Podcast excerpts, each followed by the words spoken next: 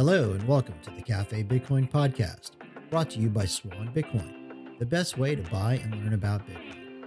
I am your host, Alex and we're excited to announce that we are bringing the Cafe Bitcoin conversation from Twitter Spaces to you on this show, the Cafe Bitcoin podcast, Monday through Friday, every week.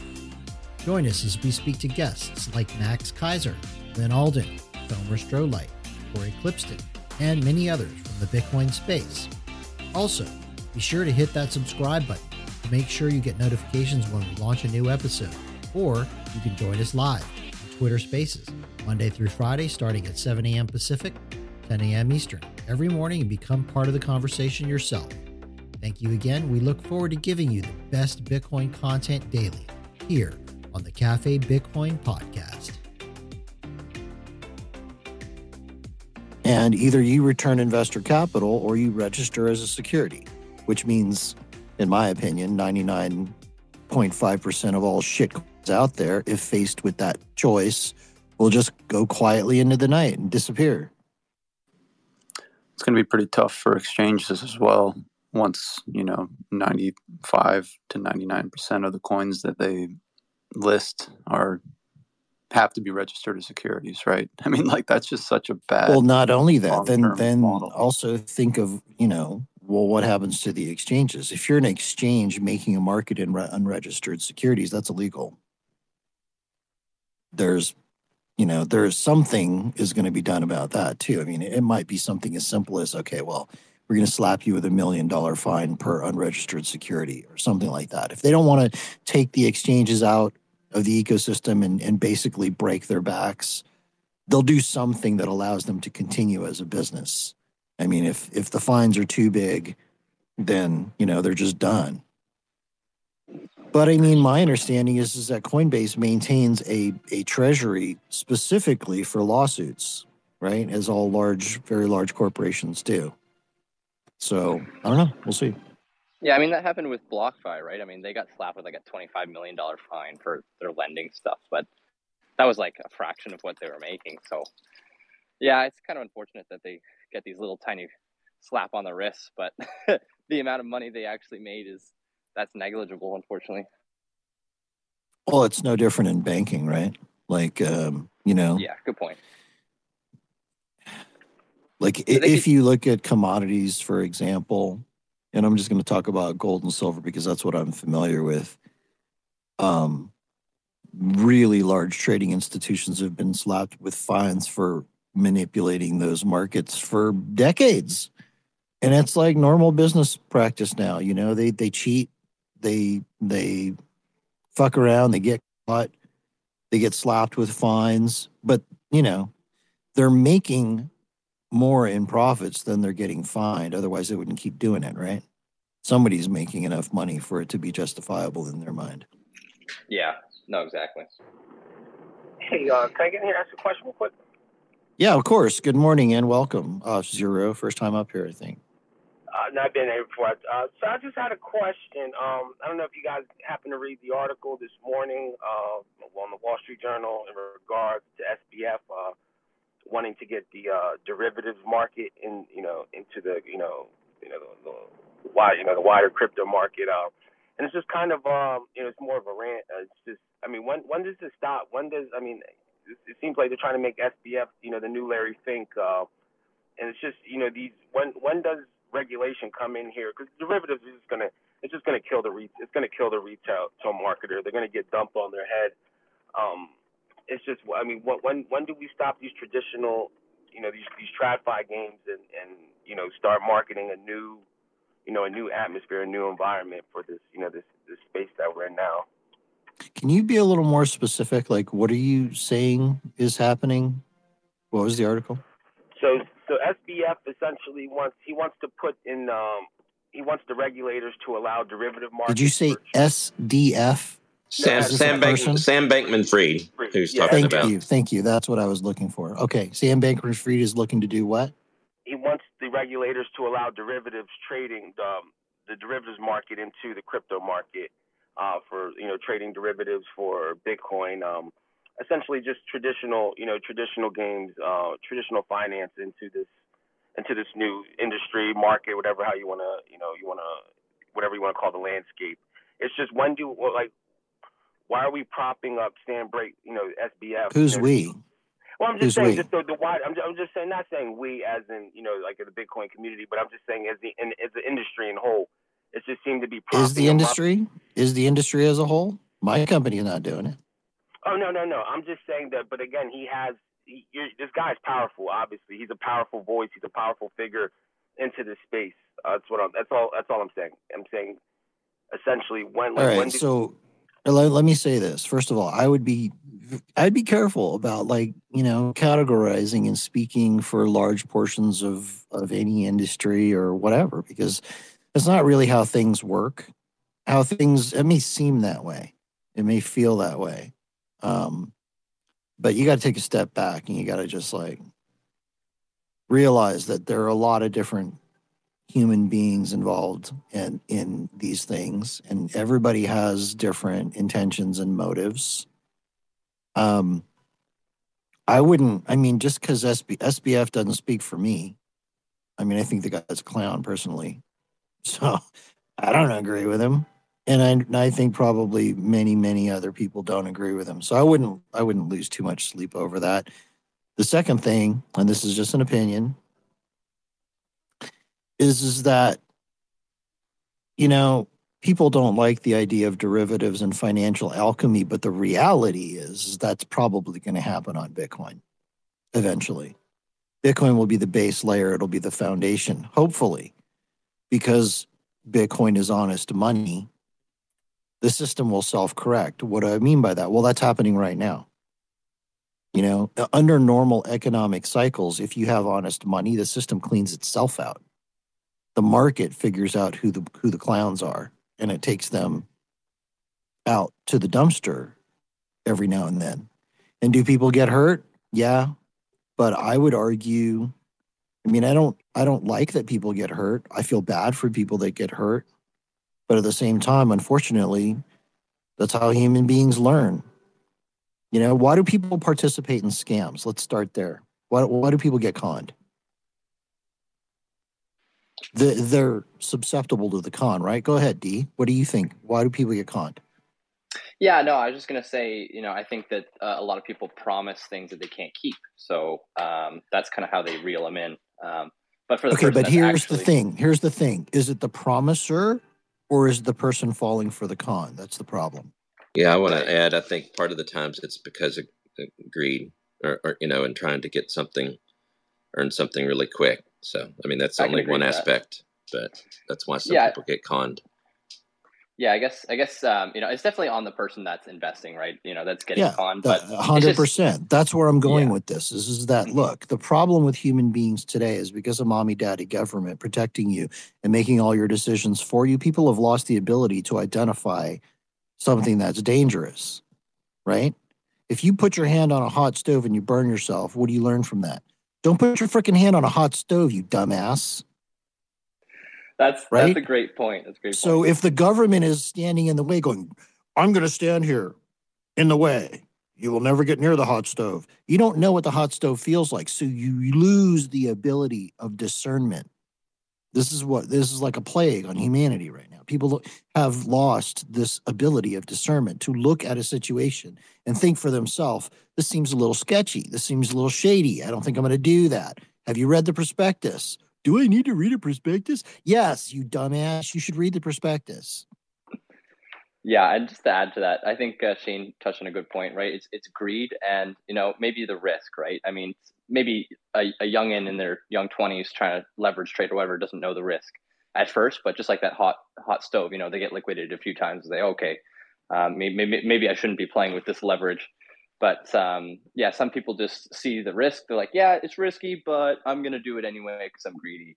Um, and then I think a lot of people get into that casino mind, right? And they they just look at it from a, a risk and maybe quote unquote reward um, scenario. But I think it just affects a lot of people, right? You're if you're trading shit coins or whatever, you're basically um, you know gaining value by others suffering. So I, it's it's a tricky situation. Well, that's always existed and will always exist, right? Yeah, of course. Yeah, I've learned to accept. So, that. yeah, it, I, I think it's more important for people to learn to be critical thinkers. That's what gets sure. us in trouble. Otherwise, yeah, you end up with idiocracy. Brawndo, because plants love electrolytes. Go ahead, Wicked. Yeah, um, I mean, I, I just wanted to comment here that I feel like I've lived both lives. You know, my earlier self, um, who was you know working a pretty shitty paid job. I felt like I wasn't going to be able to save um, anything, right? Like the little amount that I could save, I just felt like it wasn't going to be enough to ever uh, amount to anything. Obviously, I didn't quite understand Bitcoin in its entirety and, and where you know we all believe it's going to go now.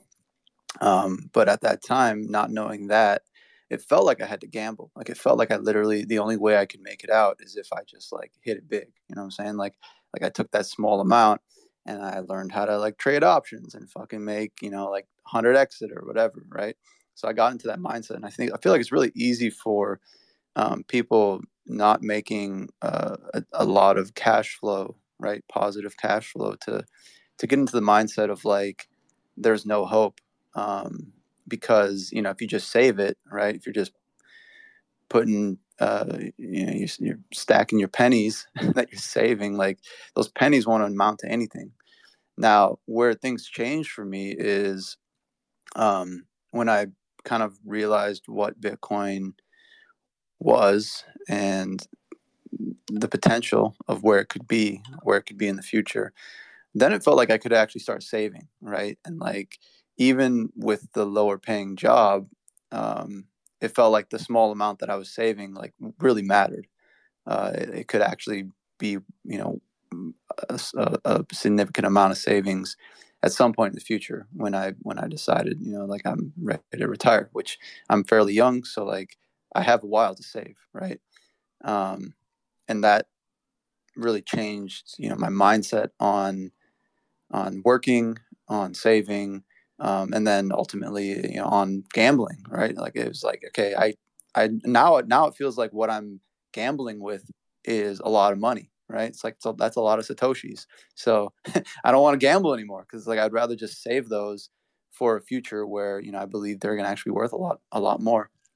Um yeah and and then i feel like once you get past that hump and you're like in the in that mindset of like okay these are actually like my savings are actually worth something then you don't have to waste your time gambling. You don't have to waste your time like worrying about investing. You can just fucking work, you know, and like and and focus on your craft and then save. And ultimately, I mean, that tends to lead to opportunities and work, and then you can get higher cash flow, and then it's kind of just like a snowball effect. And I feel like for me, um, you know, the the the thing that started it all was just getting a, a deeper understanding of Bitcoin and realizing that there is hope you know, even for like a regular pleb not making much money, right? We can actually save it now.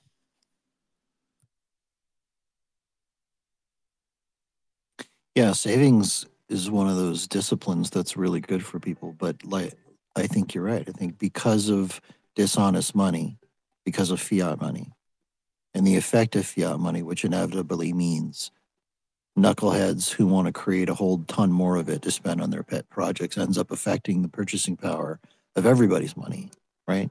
When you add more currency units to a system of currency, the net effect is, is that the value of the existing units goes down in purchasing power. United States dollar has lost over 98% of its purchasing power since 1913, the creation of the Federal Reserve.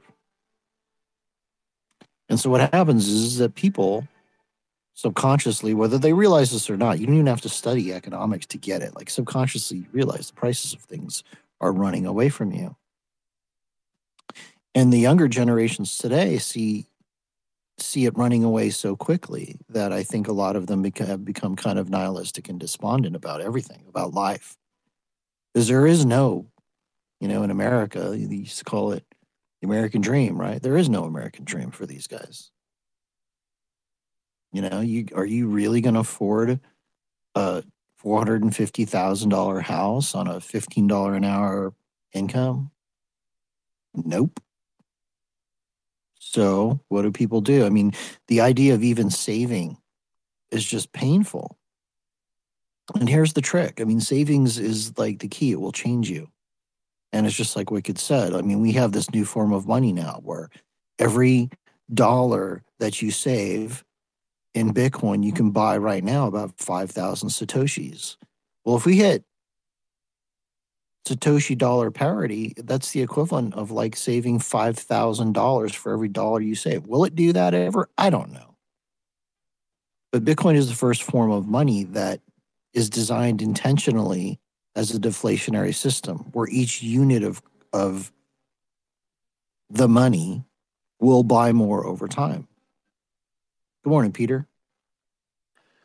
Good morning. Great conversation. Um, I, I, think that the the American dream has been has been per- perverted and morphed. It's no longer owning a house. It's owning things. It's acquiring the latest fashion. It's acquiring, you know, the latest pair of shoes or whatever that is. And you know, since you know I'm older, and you know, as I um, grew into adulthood uh, in the '80s, you know, things were there was this there was this shift in in what you were trying everything becomes more immediate in the fiat system. Everything becomes um, a now and and it's like this immediate gratification thing.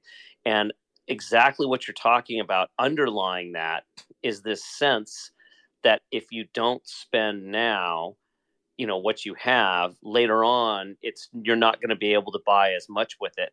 And you can really see the effect of this um, in countries that go through either significant inflation, like we're going through currently, um, or hyperinflation, because they get they get money and they immediately spend it because the goods that they purchase, the shoes or the plates, um, you know, for the house or or whatever it is they're purchasing is going or to hold more more value than the money itself.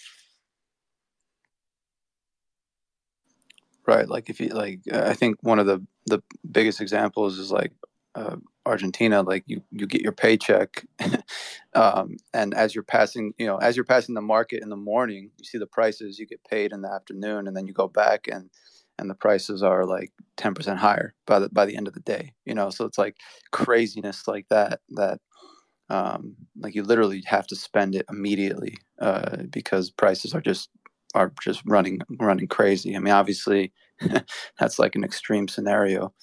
Um, but but we're starting to see it now here because you know if you go into restaurants now you can see they've taken a piece of paper and put it put it over the top of their of their menus on the walls to, to for prices and that's so that they can change those prices and those prices do change and also even on um, um, sometimes in restaurants now you have a chalkboard for a menu where the prices are listed because they do change daily. We're, we're starting to actually see this in in our um, in in in our environment in where we live though it's not as significant as it is uh, in places that are you know uh, suffering from from hyperinflation. But it's it, it, it is it is a slow process. What is it that you always say, Alex? It's the ratchet the ratchet thing, and and so yeah, sometimes it gets effect. and it gets hidden, but but people are really starting to see it now.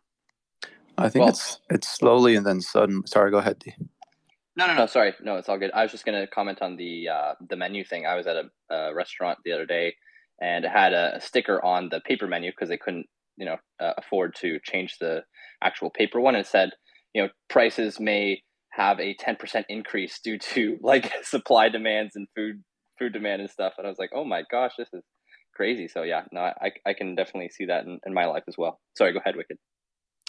Yeah, no, I mean, I, I've, I've seen that too. Everywhere I go has either new menus or, or like you said, stickers of paper or whatever. But I was going to say, um, I mean, this the hyperinflation thing. It like obviously it's it's it's triggered by something, right? Like it's kind of initiated, and typically that tends to be you know kind of crazy money printing. But really, I think what what causes it to take off is um, the the psychology of uh, of the people who all of a sudden no longer believe in their currency. And once you start getting this snowball effect of people who um, you know, who, who kind of are starting to internalize the fact that their currency is dying, um, then uh, they you know they get rid of it as quickly as possible so they get their paycheck and they literally go out and spend it the next uh, hour you know like they like and then that velocity of money just yeah. expedites the the inflation and causes the hyperinflation so it's a self-reinforcing effect right because yep. the velocity of money increases the uh the the there's a feedback loop and it causes the prices to actually increase as well and then people are like oh the prices are going up and then the behavior is reinforced and on and on until you have a collapse of the currency. And the and the the first signs of that behavior are the immediate gratification consumer.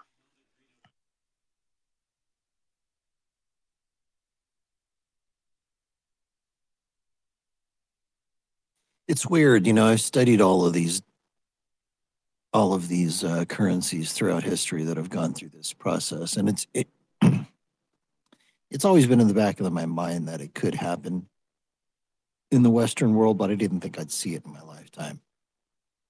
Now, I don't know whether we're going to have hyperinflation in the United States dollar or not, but just the fact that people are more and more and more aware of it, uh, more aware that inflation is eating away their purchasing power actually increases the chances of it. Go ahead, Wicked.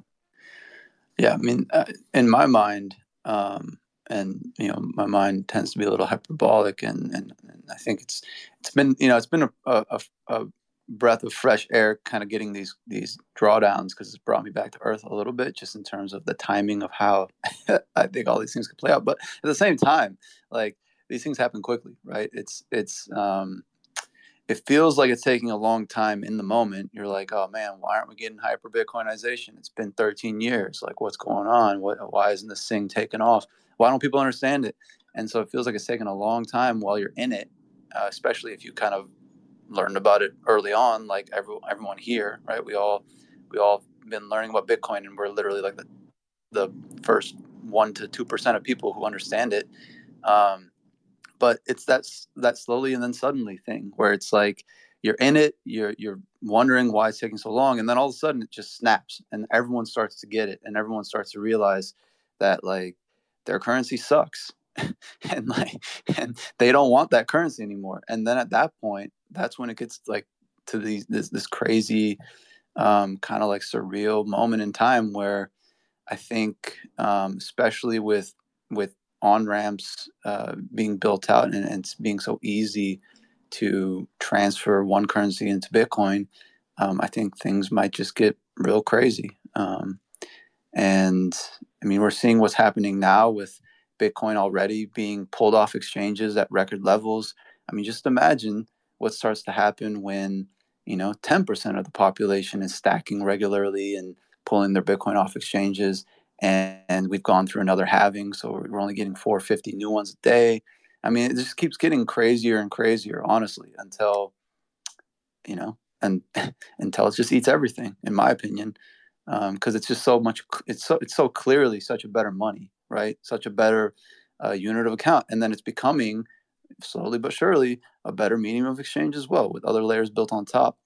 So i don't know. I think it's all just kind of culminating into this like it's going to be a giant crescendo i still kind of believe that um, and it could happen quickly so i worry a little bit just about yeah. how quickly it could all happen you know like i feel it freaks me out a little bit when i think about it um, so you know, I'm just trying to get all my ducks in an order for that moment. I want to I want to shout out to Mackenzie Sigalos in the audience. You were saying about how like it's just better money. I was watching this uh, video and she's in it and she's sending money via Muun Wallet um, to somebody on the other side of the planet. I, I, I want to say in either Poland or Ukraine, maybe. And then that person goes takes takes their Muun Wallet, takes their Bitcoin, which by the way arrives instantly, um, and then goes to an, a Bitcoin ATM and exchanges it for for fiat currency. And the look on the faces of the people doing this, both Mackenzie and this gal on the other side of the planet, is priceless because they're like, "Holy crap, that just happened!" And it's uh, it's pretty amazing. I think Peter was next. Yeah, I just want to add one other uh, anecdote uh, to the um, to this inflation that we're experiencing thing that I think everybody, probably everybody in this room, probably does the exact same thing that I do. So, so two days ago, I passed by the gas station and I saw gas was five twenty nine a gallon, and I thought, geez, I better stop and fill up because you know I don't want this price to increase on me. I'd like to get the best price I can. Two days later, the, the, the price came down. It was four dollars and ninety nine cents. And guess what? I did the exact same thing. I better stop and fill up because I don't want this price to change and go back up on me. I'm going to get it while it's low. I mean, it's just this mentality, this psychology surrounding these these massive price swings that we see um, in the marketplace for our everyday commodities is um, it's insidious and and it's this this it just builds on itself until it becomes like normal for for us to to do things like that and I, i'd be willing to bet everybody in this room does the same thing when they pass by a gas station if they're drivers yeah my tank hasn't been past like three quarters empty you know for the past i don't know four or five months, right? Like as soon as it gets a little bit empty, I'm just like, I'll fill it up before it gets to. You know, what I've noticed a, a change in my own behavior. I was in Costco the other day, and I'm thinking to myself, I'm gonna buy all the coffee, all of it. I'm just, I'm, I'm hoarding coffee. I'm just, I'm. Stacking Sacks is looking at me like we've already got all this. I'm like, yeah, but, but. and this is the and this is the this behavior is cured by sound money and and wicked you're absolutely correct this me, the, the medium of exchange alone much less the unit of an account the media it is so easy to transfer value with bitcoin even on chain it's relative it's, it's it's a heck of a lot easier on chain than it is with any other medium of exchange that i've experienced, and I have total and complete control of it. It's uncensorable. They can't stop me. It's outside of the system. There are so many damn benefits uh, with with just the medium of exchange and and the mechanics of it. Yeah, and I mean, I'll tell you a quick story. So earlier this week, I was talking to a gentleman who is is Venezuelan. He's from Venezuela, but he moved to America and now he's an American citizen. He's built big businesses, very very wealthy guy is used to um you know uh, the Swiss banking experience where he's kind of doted on and all the other kind of stuff. But get this, they're charging him 2% of his AUM for wealth management and they're starting to get to the point where they don't let him send his money wherever he wants to send it, wherever he, whenever he wants to send it. So, on top of the insult that in 50 years they take half your stack because they're charging you 2% on your AUM, now they won't let him send his money where he wants to send it. And uh, this idea that he can send Bitcoin anywhere in the world instantly at the speed of light at almost zero cost. I could just see it on his face. He was like, oh, wow. This guy's probably going to end up buying eight figures worth of Bitcoin.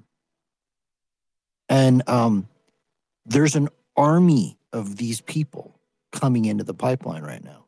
What a great time to buy eight figures of fucking Bitcoin. God. Yeah, must be nice. Surfer Jim?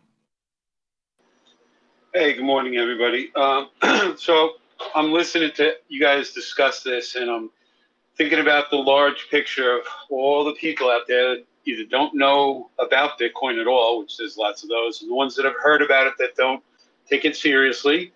They hear about various qualities or characteristics that Bitcoin might possess, but without doing the homework, it's hard for them to know, and so most people pass it by. Um, and when people do pay attention, I think their first impression or their first perspective is this is an investment. This is something I'm going to take my dollars in, and hopefully that grows.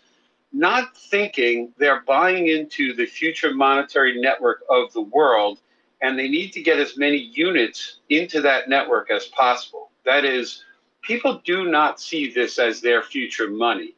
Uh, and they, they also don't consider that as their future money, they don't want to use it until way into the future. That is, as adoption grows, the exchange rate for any piece of these these Bitcoin, any smaller unit, is likely to increase in, in its ability to get you things. The idea being that money is simply a tool. It's in between every single trade. Most people are looking at this Bitcoin as an investment. It's not. They don't think of it as a tool in the middle that. of every trade. What? I don't agree with okay. that. I don't think that's true. Like I talked what, what to part? well, the part about most people think of it as an investment. I don't. I don't agree with that. Oh, um, I would say I, the larger world out there that's not talking about Bitcoin like we do doesn't grasp. I mean, look at all the shitcoins and all these other people that just trade. They trade Bitcoin to make fiat gains. Yeah, that's that's fair. Yeah, I'm, I'm talking Jim, about. I'm talking about people who either. are buying. I'm talking about people who are buying Bitcoin. I think well, the perspective of people who are buying Bitcoin is 100% dependent upon who taught them about Bitcoin. Absolutely. I, I totally agree because again, some people are buying this Bitcoin thinking they're going to, you know, sell it someday for profits, not believing that they will use it to buy goods and services. Literally, that's where the economy has to get to. Bitcoin needs to be used by everybody as money, not as an investment. Now, that doesn't but, mean. But, but Surfer Jim, Surfer Jim. Yeah. When you first got into Bitcoin, or just before you first got into Bitcoin, I can only talk from my own experience. I had no conception of what it meant to buy into a monetary network.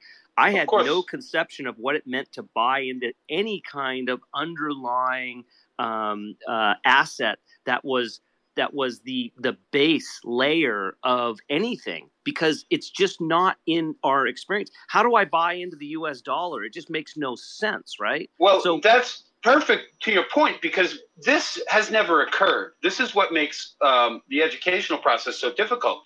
People have never had the opportunity to buy into a brand new monetary network that may grow into the world reserve currency. So we're seeing a unique opportunity in society that's never ever been here and we're trying to educate people about why it's so important and it's very hard. Everybody's entrenched in the old system and again they're looking at this thing essentially you keep what do you using mean? these terminology like everybody. I don't agree with that. I All right, sorry. not it. everybody like, but you know the other thing depends. It depends. It and, all and, depends. and there's an easy way to start that conversation and all you have to do is ask somebody to tell you what they think money is and you just go from there because sure. they're not going to be able to give you the answer. Yeah, no, I agree. So, to, Alex, yeah, just absolutely. just to be you need to fair, I say the words everybody, and of course that's not entirely true. I still believe that most of the population doesn't understand Bitcoin well enough, and so they're in the category of everybody to me. And there's but, a but there's a gray Jim, area. Surfer Jim, yeah. the, they sure. don't understand money. You don't have to. No, I agree. They don't understand Bitcoin. They don't understand the money they're yeah. already using. Absolutely. And and this is part of the narrative. They don't understand the money they're using. They don't understand how a brand new monetary network just showed up on the planet and you that they what, should though? own some of it. Here's here's the thing. Rewind if you rewind the clock, uh, let's call it 15 years. Right? When I when I was working in the gold industry, gold bugs know about honest dishonest money. They know about monetary systems, they know about that stuff. And back in the day, nobody was talking about this. Nobody was talking about this. If you were a gold bug and you're like, the money's broken, you're out there, you're a lone wolf in the wilderness crying out in the night, and no one is listening. Nobody wants to talk about it. Nobody gives a crap. And well, back in 2017, let me finish, please. Sure, sure. Sorry. Back in 2017, I was thinking to myself, man, the one thing Bitcoin might do is start a conversation with everybody about what is money. And boom, here we are today. That is exactly what's happening. People are discussing it. Bitcoiners are pumping out pure signal constantly to anyone who will listen. If you I look agree. around at how powerful that is, there's no other grassroots organization of any idea, any concept, any ideology, any hobby, any interest where you have as many passionate people who are pumping out pure signal. So it's like, sure. I mean, statistically speaking, you're absolutely correct, Jim. How many people use Bitcoin today? Very few. There's seven and a half billion people on the planet. So is there a lot of education to go? Yeah. But show me anything. Show me one other subject. Knitting clubs, poker groups, canoeing groups. You show me one other subject of human interest where there are as many fired up, committed, I will die on this hill motherfucker guys out there pumping out signals. Show me one. It I agree. Exist. No, listen, Alex, you're right. It doesn't exist. But again, what back going back to your example with gold bugs 15 years ago or whatnot, there was no push to create a new monetary system around gold. We already had that; it got taken away, and no one could see a way to yeah. Re- there was there was always a push. The gold bugs never well, gave well, up on that. They never gave up on that. The difference was nobody cared. Nobody wanted was, to talk about it. Yeah, but you want to think about it. and what's happening now? What's happening now is people are talking about it. Yes, but think about it. Back then, there was no ability to create a network like Bitcoin where the asset, the gold in that case, or the Bitcoin in this case, was unconfiscatable. Was uh, you know you couldn't yeah, steal it from people. Right. 3rd we're, parties. We're talking, we're talking right. past each other. The reason nobody was interested in it because it wasn't really possible. Gold bugs. Well, there you go. That, that gold bugs were clinging to that idea because yeah. it was the only thing. Okay, I'll tell you my personal. Absolutely. Story. No, I agree. It, because it was the only form of honest money that we could see. Yes. We didn't know I, about Bitcoin. I totally then. agree. Absolutely. Once I figured and, out what Bitcoin was, I switched. Why? Because it works. Myself is included. I got in it for number go up technology. Then I realized how critical it was as a as a world money. And so, you know, my whole perspective changed. But I had to learn about money. Again, uh, one of the gentlemen said something about, you know, nobody knows about money. Well, that's still true.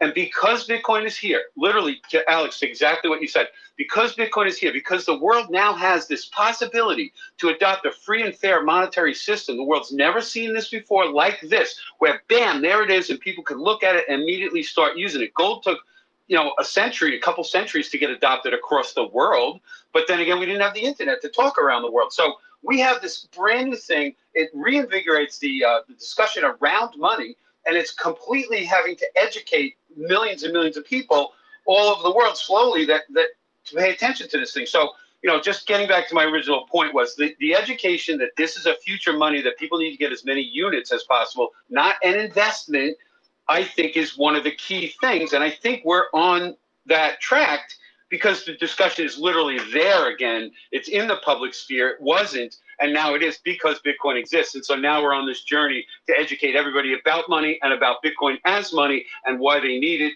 because it's the best money and it's the fairest money. So I do see everything that's been discussed is all relevant. I honestly want to, I feel like right now the largest obstacle is literally the education in the minds of every individual. They have to get over that hump and then they'll buy some like we've all done. I, at least I think that's mm. one of the most important things. Thank yeah, you. for sure. And we all acknowledge that. That's the, uh, I mean, if you're fairly new to hanging out in this space, if, I mean, that's the whole purpose of this space. That's why we do it. It's what we call get on the mission. The entire purpose is to educate people. We've been doing it every single day for nine months straight. We're let's hit um, announcements real quick, and then we'll go with Wicked. Good morning and welcome. You're listening to Cafe Bitcoin. If you've never been here before, we talk about Bitcoin. We do this as a live show on Twitter Spaces every day. Monday through Friday, we start at 7 a.m. Pacific, 10 a.m. Eastern. We roll for two hours. A great place to learn about Bitcoin, get your morning news on what's going on, preferred hangout for some of the smartest minds in Bitcoin. If you can't catch the live show, it is also a podcast up on Spotify and Apple. You can throw myself or Swan Bitcoin a follow to be notified of when those drop. Some cool things that Swan does, by the way, that I, uh, the company that I work for, uh, Bitcoin benefit plan. If you're an employer, you want to get Bitcoin to your employees, you can do that uh, talk to us about it. We, we're happy to help you. Um, we have an app out now, the Swan app, swanbitcoin.com slash app. If you want to join the Telegram group specifically for the app, shoot me a DM and uh, I'll give you the link to that Telegram group. Uh, if you are backwards on your US dollar denominated ta- uh, position in your Bitcoin, you can do what's called tax loss harvesting. Uh, basically, what you do is you sell and you rebuy, and you can claim uh, a capital loss if you're way backwards on your cost basis. If you want to know more about that, we're doing it for our Swan private clients. If you're not a Swan private client, you should probably be one. Shoot me a DM. Happy to help you with that. let's keep rolling. We're going to be in the in the second hour here. We're going to be rolling into uh, Swan Private Macro Friday. We're going to have the Swan uh, Private team up here. Uh, speaking of which, we've got Steven Lubka on the stage. He's the head of Swan Private. Good morning, brother. Hey, hey, what's up, Alex? What's up, everybody? Happy to be here. Love these Friday chats. Uh, and as well, uh, uh we're, we're going to have other members of the team up as well. That's going to be pretty cool. Like doing those. Um, why don't we go with Wicked and then Puppy? Yeah. So just going back, I just wanted to comment real quick on what you guys were talking about. I mean, I think I think Surfer Jim has a point, and, and really what he was trying to say is that the vast majority of people, you know, 99.9% of people don't really understand money, don't really understand Bitcoin. Um, you know, and even the people who have Bitcoin, of those, shit, maybe like 99% don't really know what they have, right? Like they just they just bought some because they heard about it on Fox or whatever. You know what I'm saying? So like I think the education part is important, um, but you also have to realize uh, that the vast majority of people who get into Bitcoin, right? I mean, eventually everyone will have Bitcoin. I mean, it'll be the only money that will be used, in my opinion. So, like, eventually everyone will have Bitcoin, but the vast majority of people who get in at the end will not understand it. They'll just get in out of survival. You know what I'm saying? Like, it, they'll get in because they'll see that, oh, the gas station only accepts Bitcoin now. Well, I need Bitcoin now. You know, like that. That will be it. Um, and they'll they'll they'll ape in um, if they can at that point. I mean, very likely they won't even be able to at that point. They'll just have to work for it. But like they'll get some at that point out of um, out of necessity, out of survival, um, and they may never understand it in the end, uh, just because it'll just be their money at that point. The same way that like the vast majority, ninety nine point nine nine percent of people don't understand the money they use now. They don't understand fiat. Uh, they don't understand, um, you know, how that works, how that system works. They just are born into it and they just use it. Uh, it'll be the same for Bitcoin, in my opinion. Yeah, guys. Bobby, good morning. Good morning. Good morning to everybody. Yeah, you know what? That's what about bear markets, man. I'll tell you what. We violently agree all the time. We just violently agree. We come from different angles. Uh, we get so bored that we're, we're battling each other over even the the, the connotation or uh, denotation of different words. Um, I understand where Surfer Jim was coming from. Hey, what do you mean by about... we? What do you mean by we? oh, you guys are all fa- Hey man, we're all family. I got man. triggered all... by we twice today. Yeah, listen. Well, yeah, look, brothers and sisters fight, but if anyone messes with any one of you guys, you know, everyone's got your back. Uh, yeah, look, as an investment, quote unquote. I think that was the dirty word Surfer Jim used. Love you, Surfer Jim. No, it, honestly, it, it, when you're looking around, when you're on the outside, and uh, imagine this generation, the Robinhood generation, as it were. Man, where the, they got no money, prices are going up, and so they've been relegated to using Robinhood and quick gains and just find, trying to find some sort of return.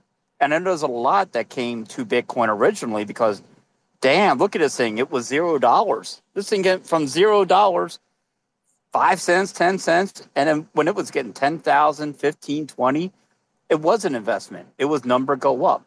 But there were a lot, once you realize it's so much more than that. Once you get in there and go down the rabbit hole, you realize you realize there's so much more than that. I understand what you both are talking about. Um, the majority of the world right now is waking up to the fact that guess what? Um, the the WEF is coming for you. All right. You will eat Z bugs. They will put out CBDCs. They will freeze your funds if you don't do what they'd like. They're starting to see is there an alternative? And I'm seeing that every day with people I talk to. Wait, you mean Bitcoin can't be confiscated? Well, not if you control your private keys, it can't. So the message is getting out there. Number goes up, we'll bring people in. But man, love you guys. Love you too, puppy. Get on the mission get on the mission. I ain't gonna. Li- I ain't living in the pods and I ain't eating the bugs. Get on the mission. Let's go. Uh, we're to rearrange the stage a little bit, probably as we continue to bring the Swan Private guys up. If we remove you, it's not personal. We love all of you guys. I want to welcome uh, Guy Gomez. Guy Gomez is the Chief Revenue Officer of Swan Bitcoin. Came over to us from um, Bridgewater Capital, a little tiny little hedge fund some of you guys may have heard of before. Good morning, Guy. What's up, Alex? Nice to be here. It's great to have you. I love uh, when when you come in. We don't get you super often, but when you do, I, I love it because I think uh, you're a pretty smart guy and you have a lot of insight to share. Yeah, it's on me. I need to get here more often. I love these conversations. Uh, but as you know, we're building a lot of stuff. There's a lot of cool stuff happening with Swan, so life gets busy. We know it, man. We know it. So uh, my my personal mission is, like Alex said, Guy is a brilliant guy. Joined us from Bridgewater as an exec at Swan. 121 Twitter followers. Wow, criminally underfollowed. I'm just saying, you guys might want to fix that. Criminally underfollowed. Everybody throw Guy Gomez a follow. Get on the mission. Let's go. Uh, also, want to welcome up John Haar. Good morning, John. Good morning, Alex. Good morning, everyone. And um, yeah, I think I suffer from the same issue that Guy does with uh, coming from traditional finance. We typically, unless you're like, you know, a big uh, media presence person, um, a lot of people from traditional finance don't have a big Twitter uh, game. Um, so I, I, suffer from the same thing, but um, I'm getting more involved on Twitter and interacting with more people. Um, and I, I, look forward to continuing to do that. Excellent. You know what to do, people. Uh, Gabor Gurbacs is out in the audience. I'm throwing you an invite to come up. We're going to be discussing macro in general. So, Gabor, I'm sure you have some good insights. If you want to join the conversation, you're welcome to. If you can't, I, of course, also understand. Lots of times people will come in, listen to the show. They can't really talk, but they're just listening to what's going on. So, that's cool. Awesome. Awesome. So, uh, to kick things off, why don't we? I, I want to throw out an interesting topic for discussion. And this is something me and John were talking about the other day. Uh, it's a little, little, little diverges from macro, but I think it's related. I think you guys will like it. So, it's a question of systems, right? And so, when we were looking at, so something we're facing a lot in Bitcoin is the monetary system. And so we, we, we live in a society that uses this one monetary system, fiat, and we've got this other monetary system, Bitcoin, that obviously we all support, or you wouldn't be in this room. Um, and there's this kind of discussion and trade off between um, do systems get reformed or do they get replaced? And you know what I mean to say is how how common is it that a society, a government, a monetary system, a political establishment, when it is in decline, actually fixes its problems, addresses the issues, and reforms the system in its current capacity, as opposed to gets replaced by a, a revolution, whether that is you know, a violent revolution or a peaceful revolution or a transition. And so we were talking about this, you know, in in in the context of the question of like, can they curtail the printing? Can can the Fed, can the government, can they kind of normalize things? Can they try to get the ship, you know, get the train back on track? And um, you know, for me, my answer to that was, you know, when you look at history, you look at all the reserve currencies, you look at all the leading powers, you look at all the, you know, financial systems I, I, I can't really think of any examples where there really was a reform. It seems like almost always, you know, dysfunctional systems only stop when they are replaced by something new. And I think that's an interesting, I think, topic for discussion, you know, just with what we are, you know, aiming for with Bitcoin. I'll I'll jump in here real quick. Um, and I, I, you know, I'm I'm not a super macro guy, but this my my basic thought would just be: it seems like the direction we're heading is, um, uh, well, first of all, you know, as is it Foss says that you can't taper a Ponzi. So like they, I think they literally can't reform it in in its current form. If that makes sense.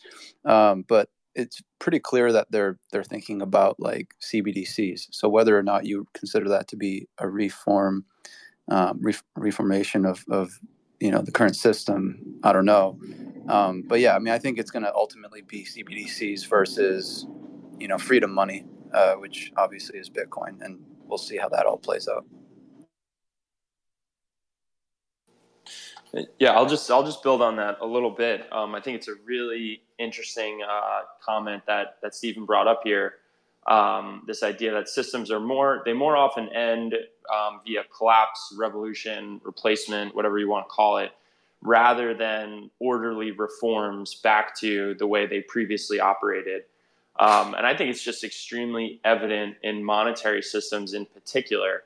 So, one example of this would be in the 1930s, um, you had basically US irresponsible policies leading to gold flowing out of the US to foreigners because the foreigners wanted the gold rather than the dollars.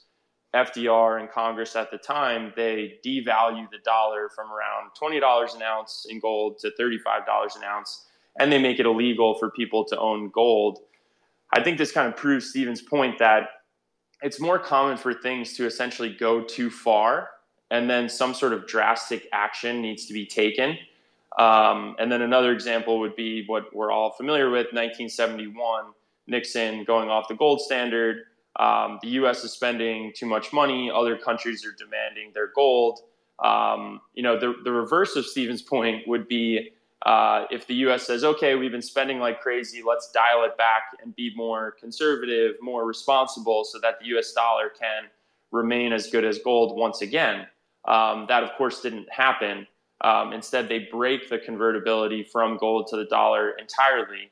Um, and I think everyone knows this, but Nixon actually announced it as a temporary closing of, of the gold convertibility window, um, which is hilarious because it's still closed to this day. Um, but, but now you fast forward to the present day example would be Fed balance sheets. And just a quick flashback to 2010, um, like we've already seen this, this, these trends play out with Fed balance sheets. So in 2010, Ben Bernanke said the Fed balance sheet would get back under 1 trillion. So this is obviously just after the first time that the Fed is engaging in QE. And people are asking him, you know, is this temporary? Do we go back to what the Fed balance sheet was previously? And he says, yes. He says, we're going to get back under 1 trillion. Um, that, of course, never happened. Um, and then I'm sure everyone has seen the recent clip of Christine Lagarde, where she very uncomfortably claims that the ECB's balance sheet will come down in due course. Um, but history would suggest that this won't happen. Uh, rather, it's far more likely that they, they push the limits, they find new reasons why it's okay for the balance sheet to, to continually expand. Um, and then his final comment, um, you know, why is this relevant? Today, for the last six months, we've been in this period where the Fed is telling us um, they're going to shrink their balance sheet. Um, asset prices are contracting. We're in this monetary contraction contraction period um, you could argue that the Fed is acting more responsible, although it you know feels a little weird to even use that word in this context. But but I think the broader point is that it's more likely that they push the limits of what they've been doing for the last 15 years rather than come back to uh, a more responsible and sustainable policy. And uh, let me, I'm going to add one thing, and then Gabor, I'd love to hear your thoughts. Thanks for coming up. Um, I think just to add on to that, people will use the example of uh, Volcker, you know, as kind of this paragon, this this peak example of uh, the Fed kind of curtailing excess and being quote unquote responsible. But I think under this kind of framework, the thing about Volcker is he was part of a replacement, right? He was not a reform. He was not there to reform that he was in power and he was brought in or, or was in during a time where we had switched to a new system and he had to stabilize that new system. It's very, very, and I think that's a very important distinction between somebody, you know, let's say, let's say they brought in Volcker today to try to reform the current system. It's a very different environment. And I think that just as a kind of an added point for one of the well known examples. And uh, Gabor, I'd love to hear your thoughts. Yeah, totally. Actually, and maybe I might be the minority here on um, on this idea that systems have to fail and completely be replaced in order to turn over a regime or change the sort of like the markets. I think like gold is actually an, an interesting and good example. Um, so gold today is an uh, 11 trillion dollar asset, uh, and uh, that was um, probably around 200 billion dollars around the time in the early 1970s when um, it was uh, the peg from 35 per ounce was done away with, and and the today gold actually, I you know I would argue that it has succeeded in some ways to become a store of value for central banks. Central banks themselves use gold to hedge against themselves, which is hilarious.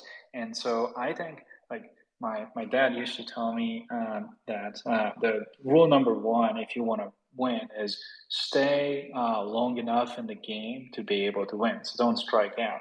And I think it's true. So for Bitcoin too. So Bitcoin doesn't need to turn over the fiat system in order to be successful. I think Bitcoin needs to get accepted as a store of value. Um, you know, by a large amount of individuals and then institutions. Um, you know, primarily countries and central banks, uh, so that it can establish itself as, as, as some sort of uh, store of value and so that not everyone is fighting against it all the time. So Bitcoin needs to survive and coexist with the system until it is until it cannot be killed, really, and then it can get adoption. So for now, I, I, what is Bitcoin's market cap today? Like maybe I don't know. Let's just call it uh, 500 billion. Uh, uh, I think it's probably lower, but uh, gold is 11 trillion. There's a lot more um, kind of a lot more time and, and adoption that's needed to to get to sort of a level where where gold where Bitcoin is used and, and gets more adopted. So again, uh, the fiat system is not working. Central banks managing our money terribly. Inflation in some countries are double and triple digits, which is crazy. It's literally stealing from people. Bitcoin being an alternative that's uh, accessible in a censorship resistant way and it's surviving gives an option for people to peacefully opt out. And I think for Bitcoin to succeed, it doesn't have to, uh, you know, throw, overthrow the fiat system completely. It just needs to survive and uh, get adopted bro- broadly. So that's my, I mean, that's sort of what I'm working on for a long time is to, you know, get some institutions to at least like buy it in an ETF form, an ETP form, get some central banks to add it to their balance sheets. I think central banks will have no choice but to add Bitcoin to their balance sheet. However small that allocation will be, some will start doing it just to hedge against themselves. And um, I mean, we're seeing uh, that a little bit from Russia. They are uh, experimenting with new exchanges. I wouldn't be surprised if uh, if they would start adding uh, some coin to their uh, uh, to their balance sheets, and that you know that includes uh, smaller countries are talk, talking about it, like the Visegrad four countries um, that I know of, and uh, so I think that again, my, my point is uh, Bitcoin, and for Bitcoin to succeed, it does not have to overthrow the fiat system immediately. It can, for decades, coexist and get further adoption. And remain an option for people to opt out, and so I think that's more likely than in overthrowing the fiat system. One hundred percent. One hundred percent. I I I totally agree with you, um, and I think that is that is the by far and away the most likely pathway is Bitcoin and fiat coexisting for for you know a long period of time. Um, and and so I mean, and and that's what lets it survive, right? Like Bitcoin has to get big enough. It has to be entrenched enough. It has to be so so widespread that uh, I think it just gives it a tremendous power in any sort of head-on conflict. So I, I deeply agree with the, that view. Can, can I just jump in and maybe add a tiny bit of color to what you've been saying? I think it's interesting to talk about how systems fail. It's also important to focus on how they come to be and how they rise and I, earlier before you guys had joined, I think someone was speculating as to how long it took gold to rise to become widely accepted as the global money of the world before it ended up getting replaced. Um, and and it's kind of interesting to think about the rise then of Bitcoin, and and that's what we're witnessing here, which is it's it's the slow and steady wins the race thing, and it's rising through a form not just of um, people saying, well, everybody else is doing it, so I'm going to do it. It's actually rising through this point of conviction and understanding. And I don't think we've ever had money before that people understood what money was and why something is money. And if this sustains and spreads and passes on for generations, it also then implies that the system will be far harder to collapse or far less likely to collapse because the reason the reason gold collapsed was because people stopped really understanding what money was and what its scarcity was. And we had this kind of very strange thing where one day Nixon appears on television and temporarily announces the suspension of gold and fiat is here. And it's like the old system failed and a brand new system was replaced replaced it. Nobody was nobody really understood that the old system failed and the new system was uh, came in to replace it and nobody understood how the new system worked, including the people who implemented it. And that's why we had such economic disruption in the early 70s.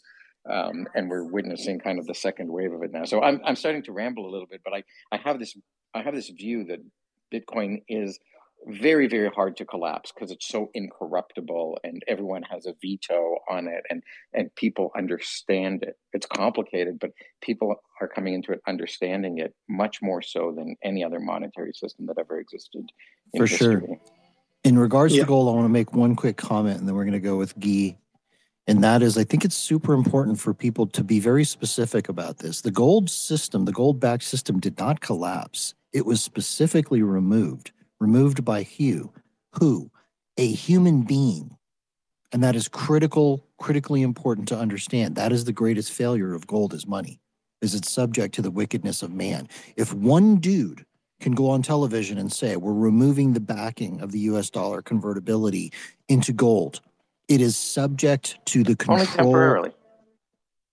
Only, yeah, of course. He said only temporarily, which which ended up not being temporary. But it's super super important to understand that because that cannot happen in Bitcoin. Go ahead. Can Guy. I just note? Yeah. note I'm sorry.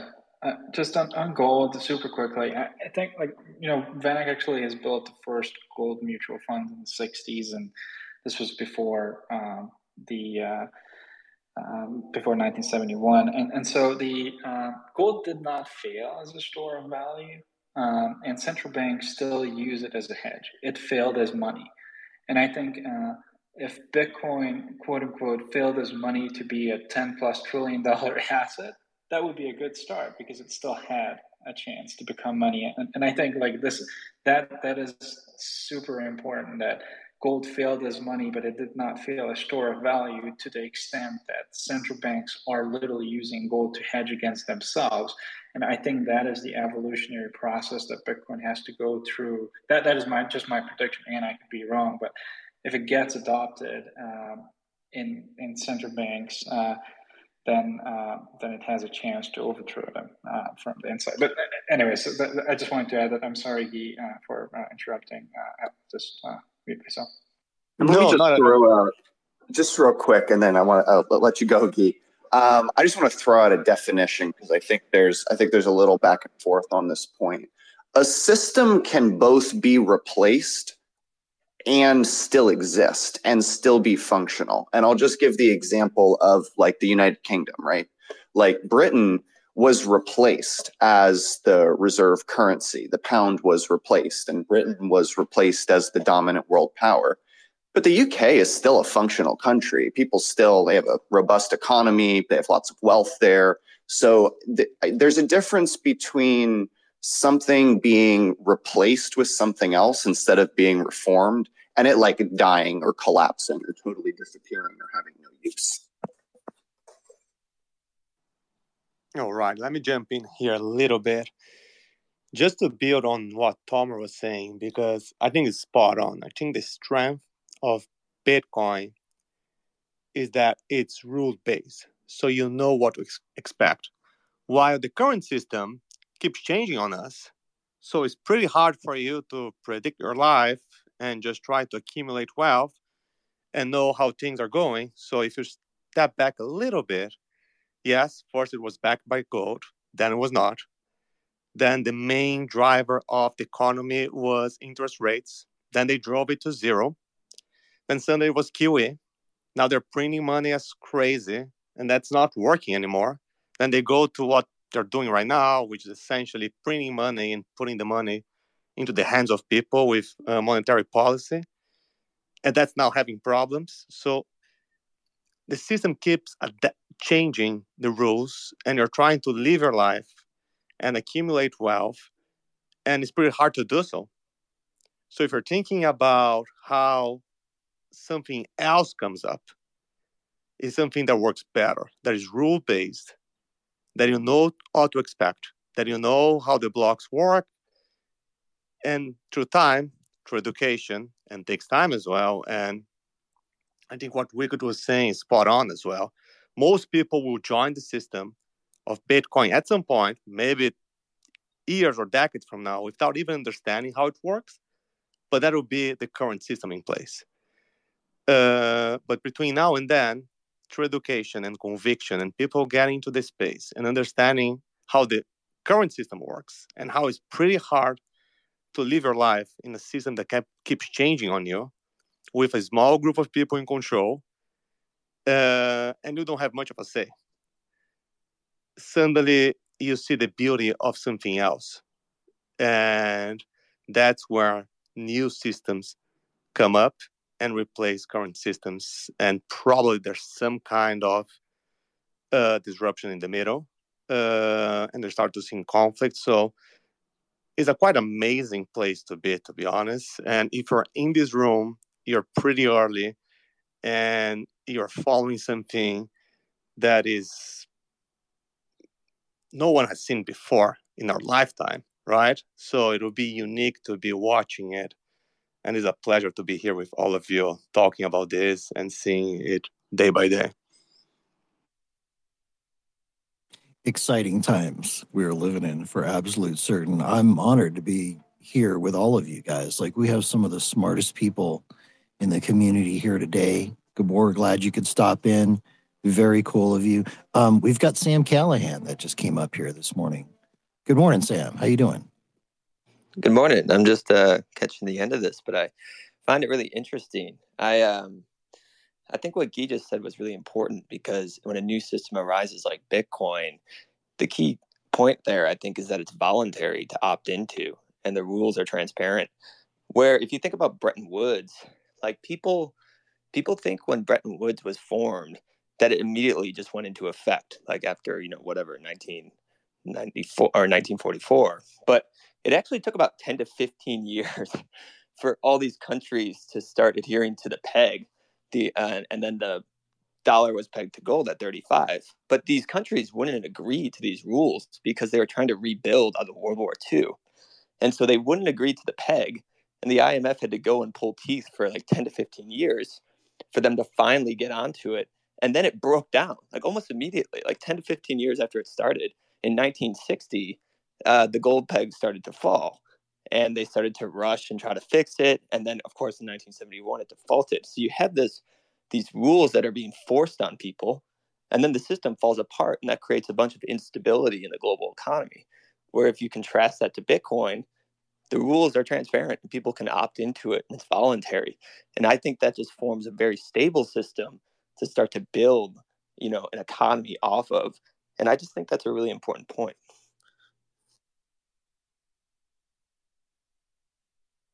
you know so, i just um, oh, sorry no go ahead Tom.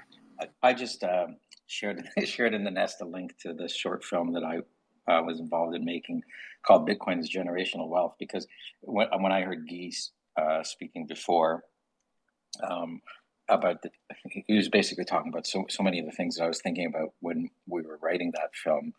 And uh, and so I encourage people to take the 15 minutes to watch it when it's done. But one of the things it ends with when it talks about the future is how important it is uh, for people to teach their children about the decentralization of Bitcoin uh, and I was trying to compress a lot into a single sentence, but Bitcoin survives, and it survives as sound money for everyone in the world, as long as no one person, which is Alex's point, can suddenly decree it to not be the money anymore. And uh, and so ultimately, it comes down to the decentralization of the system. And so, I would say, if you've got someone you're planning on leaving a legacy with it, make sure that um, you don't just leave the money, but you also leave the knowledge that it needs to be decentralized and all the things that you can do to ensure that it is decentralized because it's in your hands. You just run a node, you pay attention, and uh, you you take self custody, and then and then this pro- prophecy can continue to stay uh, coming true. I just wanted to comment. Um, I mean, I think it's interesting that we are seeing um, like a Bitcoin economy rising up in parallel to the current global economy.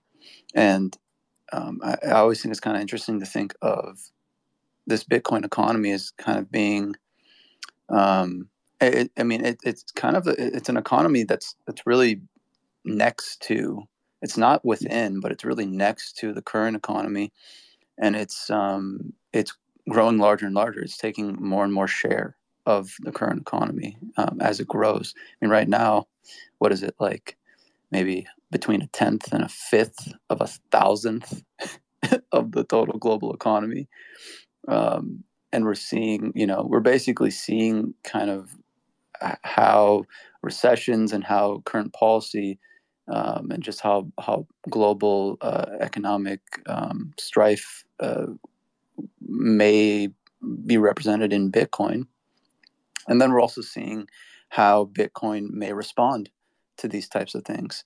So I've, I've said this a couple times, but like seeing how Bitcoin is responding to this recession is really interesting because you're seeing it contract the same way that you would see, you know, a contraction of purchasing power if if we were on a Bitcoin standard, if everyone was on a Bitcoin standard and the and the world started having a little bit of uh, economic troubles, we would see a little contraction uh, in purchasing power the same way we're seeing now.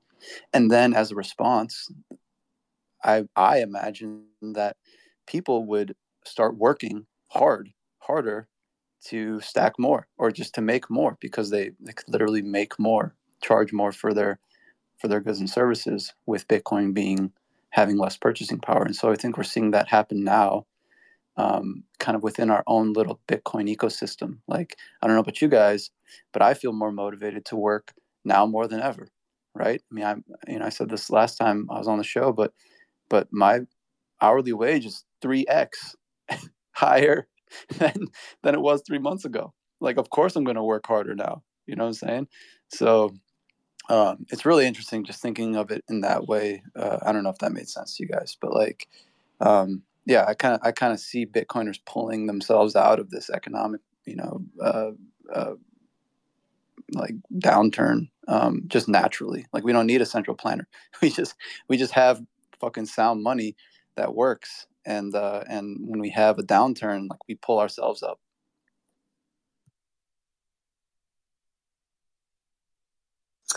You're uh, you're making me think of a kind of an it's it's a, it's a different point but it's it's an interesting point. It's something we've discussed internally. Um, but if we were on a bitcoin standard so let's just say bitcoin was the only money in the world and it was totally fixed can the can the value of global assets exceed the value of the money supply right so like if we took all of the companies all the market cap all the real estate all the real commodities could the total value of all of those assets be worth more than 21 million bitcoin um, let me well I think I think maybe, but then another interesting question could be could the value of the 21 million be more than the value of everything? In other words, could it be kind of forward projecting um, and, uh, and represent value that's yet to be created? Because you know people just kind of assume that it's going to continue to go up in value. And then i think that would actually cause maybe a little contraction. So like that that in itself would be like okay we got a little too ahead of ourselves. It would start to contract. Our purchasing power would start going down a little bit, and then that's when we would see, um, you know, kind of this this these cycles where we would see um, uh, uh, probably more investment at that point because then you'd be incentivized to um, start investing since your money's starting to get you know a little bit less valuable. Um, so I mean, I, I do think we'll still see these larger economic cycles on a Bitcoin standard where maybe we'll swing back and forth between representing you know a little bit more than the value of everything and representing a little bit less than the value of everything. I fall I fall on the other side a little bit, um, and I, I think I think the value of ass. I think there's there's really no reason the money supply needs to be equivalent to all of the value in the world. Like unless people try to for some reason convert all assets to money, which just, you know, no one would ever do. Like there's really no fundamental reason that it has to be of an equivalent size. But I think that's actually interesting and kind of a good thing. And, and, and the reason I think this kind of thought experiment is worthwhile um, is because like in a world like let's just assume that the value of assets you could say okay all the companies in the world are worth a total value of 40 million bitcoin um, those bitcoin don't exist they could never all be converted to bitcoin but like that is the valuation because you know we're looking at future growth we're looking at future cash flows and and you know it's like if we build new things we've added value real value has been created. And and i agree that kind of the purchasing power of bitcoin could improve because you know more it, it represents a larger amount of value in the world. I think those things are compatible. But um, i think what would be interesting is if that is how the system would work and assets could appreciate over the value of bitcoin then you you actually do have this avenue for expansion for money expansion but one that is non it's not dilutive of the money supply. So it doesn't dilute the value of money. It actually expands the amount of value solely via proof of work. And and what i mean by proof of work is you had to actually build a company that had value. And it, it almost puts this thing in the system where the only way you can get that extra value is literally by adding value. And I think that's interesting. Let's um I want to hear from John Haar for a second, then we'll go with Gabor and Wicked. John, you you came off of mute for a second. Uh, did you have something you wanted to add there?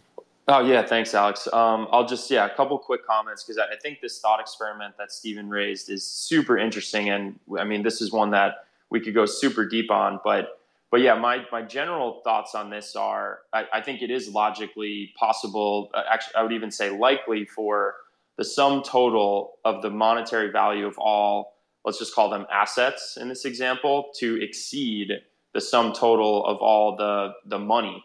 Um, because the assets can produce and accrue varying amounts of value due to the velocity of money that you know basically means money can change hands many times over um, different people can uh, you know earn the same quote unquote money multiple times. Um, and the value of the assets is meant to represent, you know, Steven mentioned this, but it's value which can accrue to the assets over many years in the future. So, yeah, I, th- I think in a functional, healthy economy, um, the the monetary value of all the assets would exceed the sum total of all the money. Um, and again, like Steven said, it it if, if that's the case, then that means all the money can't buy all of the assets. And at first thought, people might say, oh, that can't be right. Um, but I think it actually makes sense because, again, we're talking about assets that are money generating enterprises over many years into the future.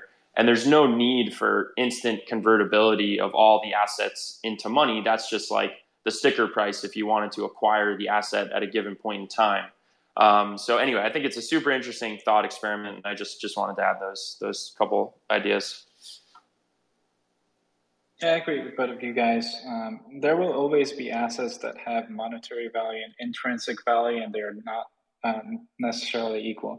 So uh, that would be point one. And point two, uh, I think it, it is like, to me, it's less important, like whether all the value in the world can be captured by Bitcoin even if let's just say 5% of asset value or 10% gets uh, gets captured what's interesting to me is how it gets distributed because right now the current fiat monetary system distributes uh, value top down through various trickle down effects where I don't know, it's something like 90 plus percent of money really gets stuck with a few percent of people. Um, Bitcoin does it the other way around. It's sort of organically people opt out of the system. And so the distribution of value is more broad and different and it gets in the hands of people who don't necessarily benefit from the fiat system. So to me, even if less value gets captured by Bitcoin, whatever percentage of assets are going to be have um, you know monetary value in Bitcoin terms, that being distributed to the right people will have tremendous impact on creating prosperity for those people who didn't necessarily benefit from the fiat system. So I think that's one of the greatest value of Bitcoin, its distribution system. And, and this brings up an interesting question, which is um, what would cause the demand or and the value for money versus the demand and the value for assets to fluctuate in a society? And this gets back to the idea of, of what is money. Uh, I feel like that's the question that it always comes back to.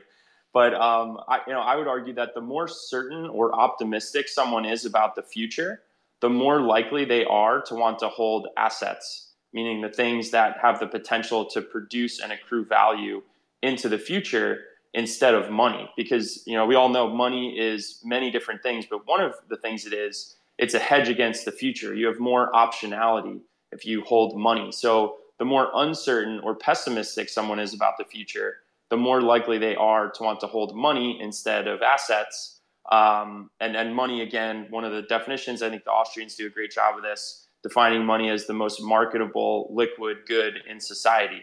So, again, if you're more uncertain, pessimistic, you're more likely to want to hold money. And I think we're kind of seeing this play out right now um, w- there's more uncertainty, there's more pessimism. You know, that, that's basically when people are concerned about a recession, that's another way of just saying more uncertainty, more pessimism. You see the value of assets decline, and people prefer to be holders of cash and of money. Um, so I just wanted to throw those ideas out there. Maybe a final comment is uh, that there is an interesting dynamic here where it's like if you move to an extreme level of uncertainty and pessimism, then money becomes entirely useless. But that you know that's the world resorting back to survival assets. So um, we could put that aside for now. I don't think anyone's assuming that the modern world is is going to be turned back by thousands of years. But I, I just thought it was interesting to raise this idea of more certainty and optimism means hold assets and value assets more highly, and more uncertainty and pessimism means lower values of assets and more demand for money. I think this is a yeah, this is a, a really interesting conversation, and honestly, like starting to go a little bit over my head. You know, if I'm being honest, I need to think more about all these ideas.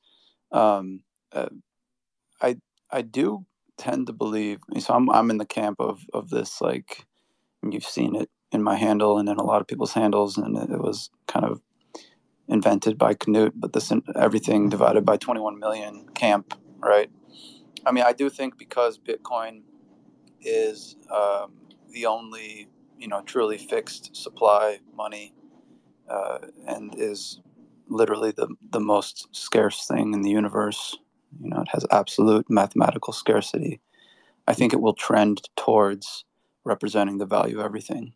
Um, that's just the way I see it because, it, like, I mean, you know, just just mathematically, when you have one thing that's absolutely scarce and relative to everything else, it just always appreciates in value. Mm. Um, I don't I don't agree with that necessarily, and I'll explain that in just a second. But I think what we need to do is hit announcements really quick. We haven't done announcements for this segment yet, and then we will keep rolling.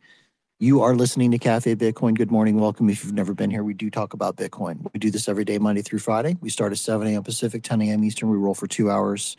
Um, it's a great place to learn about Bitcoin, great place to get your morning news. Also, a podcast on Spotify and Apple.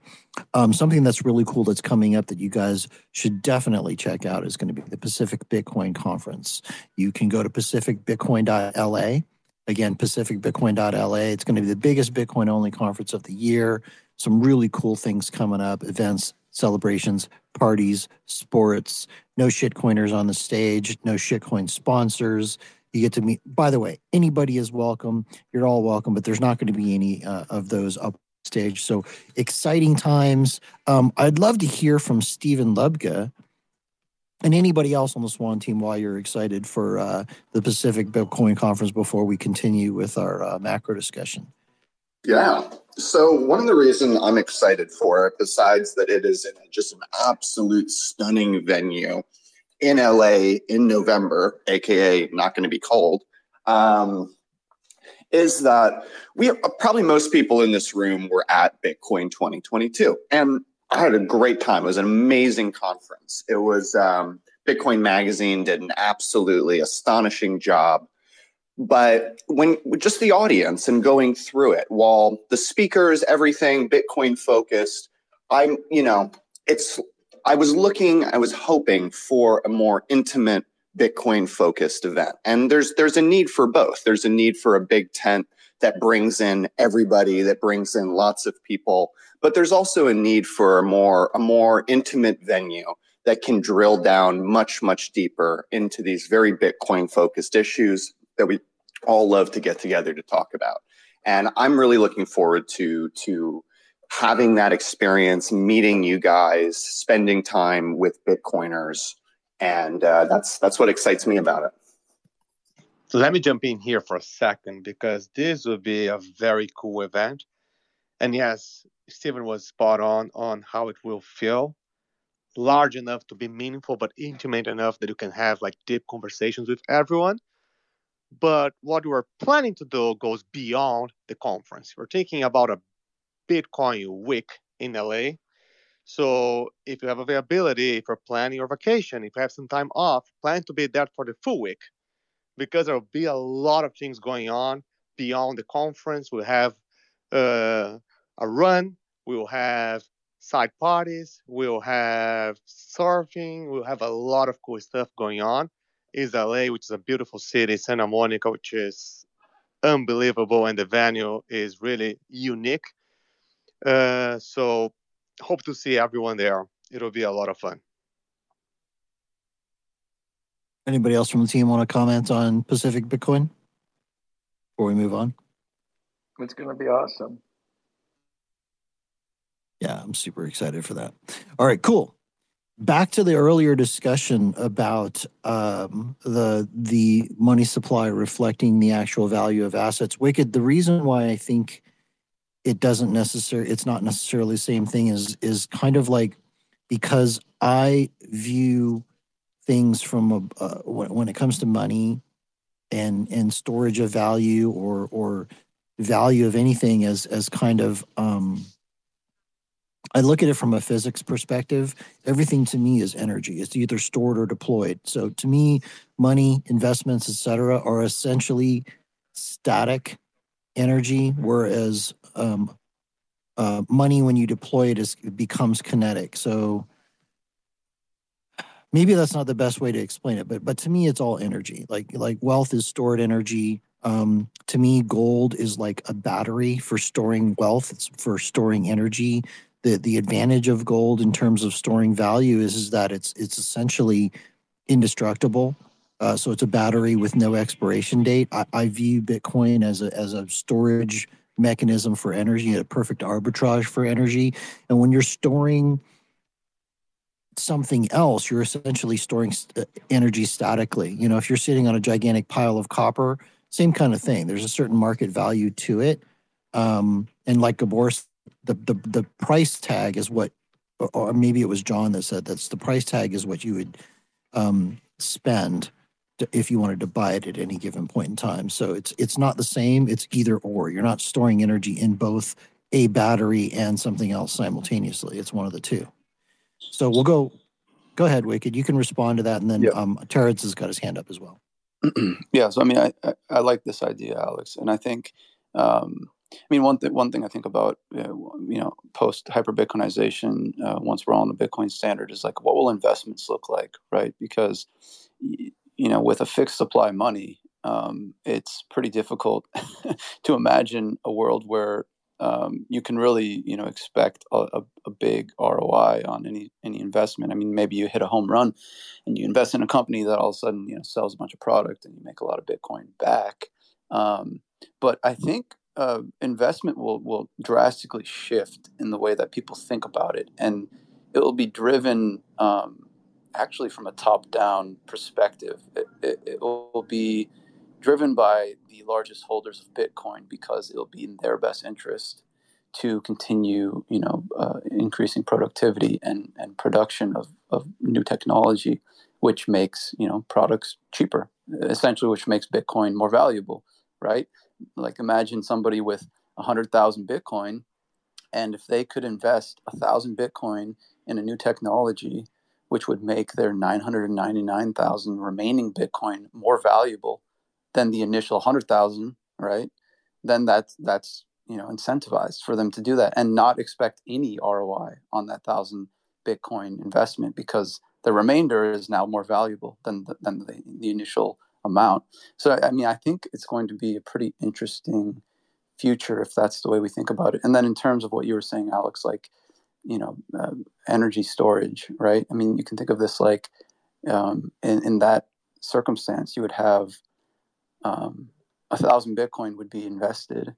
You're kind of storing some energy or you're, or you're allocating some energy towards this new technology you're trying to build but then that itself creates more return in economic growth and energy, which would then map onto the remainder of Bitcoin and make it more valuable in response. And that's how I think of it, at least. I don't know if that's going to actually work yeah, out. I I personally don't think that that's an accurate mental model, but I'm not. I mean, I don't want to get bogged down into that.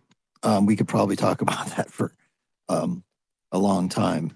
But I mean, the reason why I don't think it is, and I'll just like like very briefly. I mean, these guys act in here, Gabor, Guy, John are actually more qualified than I am to, to speak to this. But I want to hit this really quick, and then we're going to move on to Terrence. And that is, investments by nature are designed to take advantage of something in the future, right? That's the whole concept of capital accumulation, which is then deployed into an investment slash idea slash concept business that is going to generate something of greater value moving forward. And and um, again, if you if you if you deploy it into something else, you're changing the storage mechanism that that's storing the energy, so to speak. So I'm just going to leave it at that. Terrence, go ahead. Uh, yes, I wanted talked about how nobody believes the internet will, you know, go away. Um, that's actually correct, except for certain gold bugs I've talked to on Twitter Spaces. Some of you guys may have heard people like that, um, and, and elsewhere where they talk. Man, Terrence, you're cutting out to the degree that it's it's impossible to understand what um, you're everything saying. centralized online, whether it's the carrier. Can you hear me? Okay. Uh, yeah. Can Yeah, the first part of what you said cut out, and then this last part cut out. All I really heard was something about gold bugs. Yeah. So um, to John Haar's point, um, just a slight counter about the internet going out and Yeah, there are gold out. bugs. Losing you again. That, that, it's that's an- impossible to understand what you're saying. Never mind. I'm sorry, Terrence. Get better internet. Um, so we'll, I'll hop in there. Quick comment. Maybe Terrence will come back uh, on a different connection.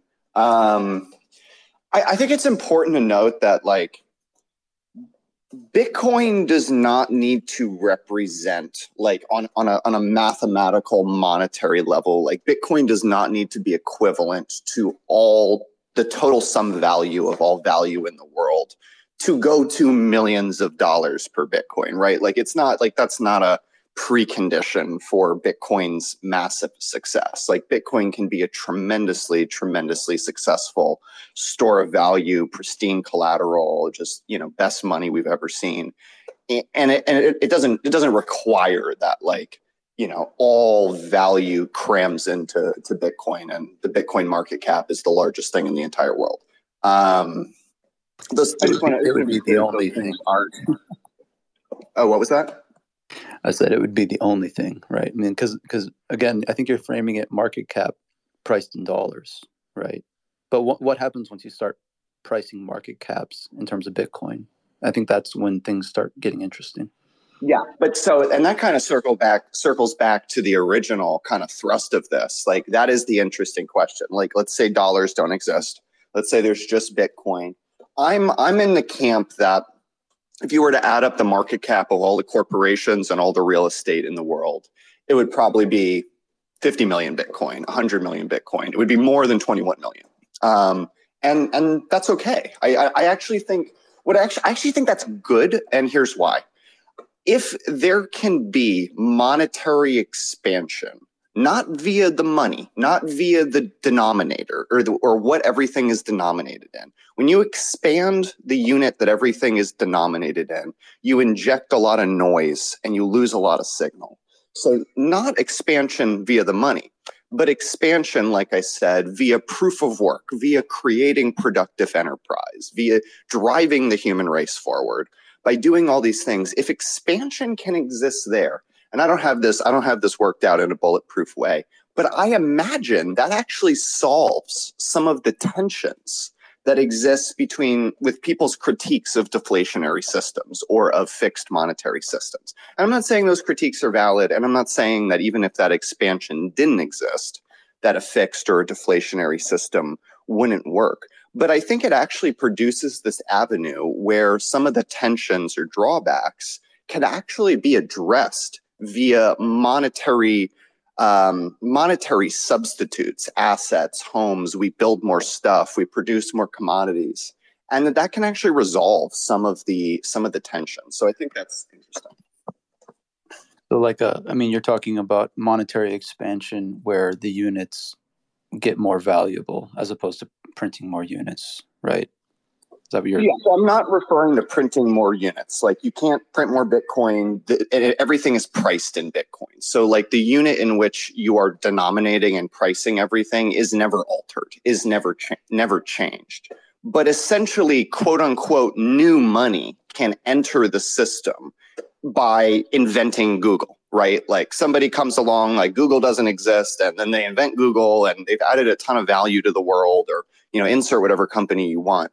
And now those shares of that company, well, those are money substitutes, right? Like they they function as money in certain they're not they're not literally money in the same way Bitcoin's money, but they function as a form of value or as a form of money. And there has therefore been expansion. There are new money substitutes that have entered circulation.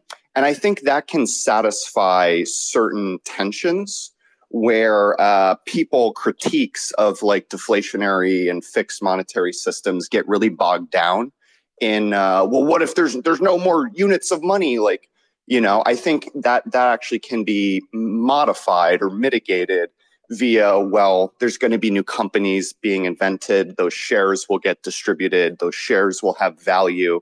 Um, again this isn't something that I've, I've worked through all the way to a bulletproof form but it is something Wouldn't all right those... so well let, let's do this because we've got about three minutes left in the show um, i would like to get a thought from tomer then i want to go around and and get kind of kind of closing comments from Gabor and Steven and Guy and John.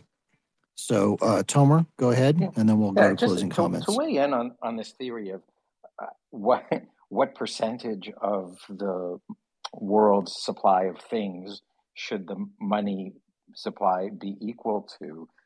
I, I think I would I would tend to agree with you, Steven. I would I would challenge the premise that it ought to be equal by uh, by first of all accusing it of being some kind of false precision, like for for the 21 million Bitcoin to be equal to the value of all things in the world, we need to know all how many things there are in the world, and we need to keep like a ledger of all of them, and and we need to decide which ones are worth exactly how much Bitcoin. Like you know, this book is worth this many, and there's that many of those book, and it just becomes like this impossible record to keep track of because what exists in the world is dynamic and constantly changing and you won't say you won't be going into your supermarket today yesterday let's say an apple was one satoshi and you say well you know in japan they grew, they grew another uh, they, they manufactured 16 more cars so it has to be less you know it has to be reduced by something less than that so there's just this false precision and i think what it comes down to is you have to look at it from this microeconomic point of view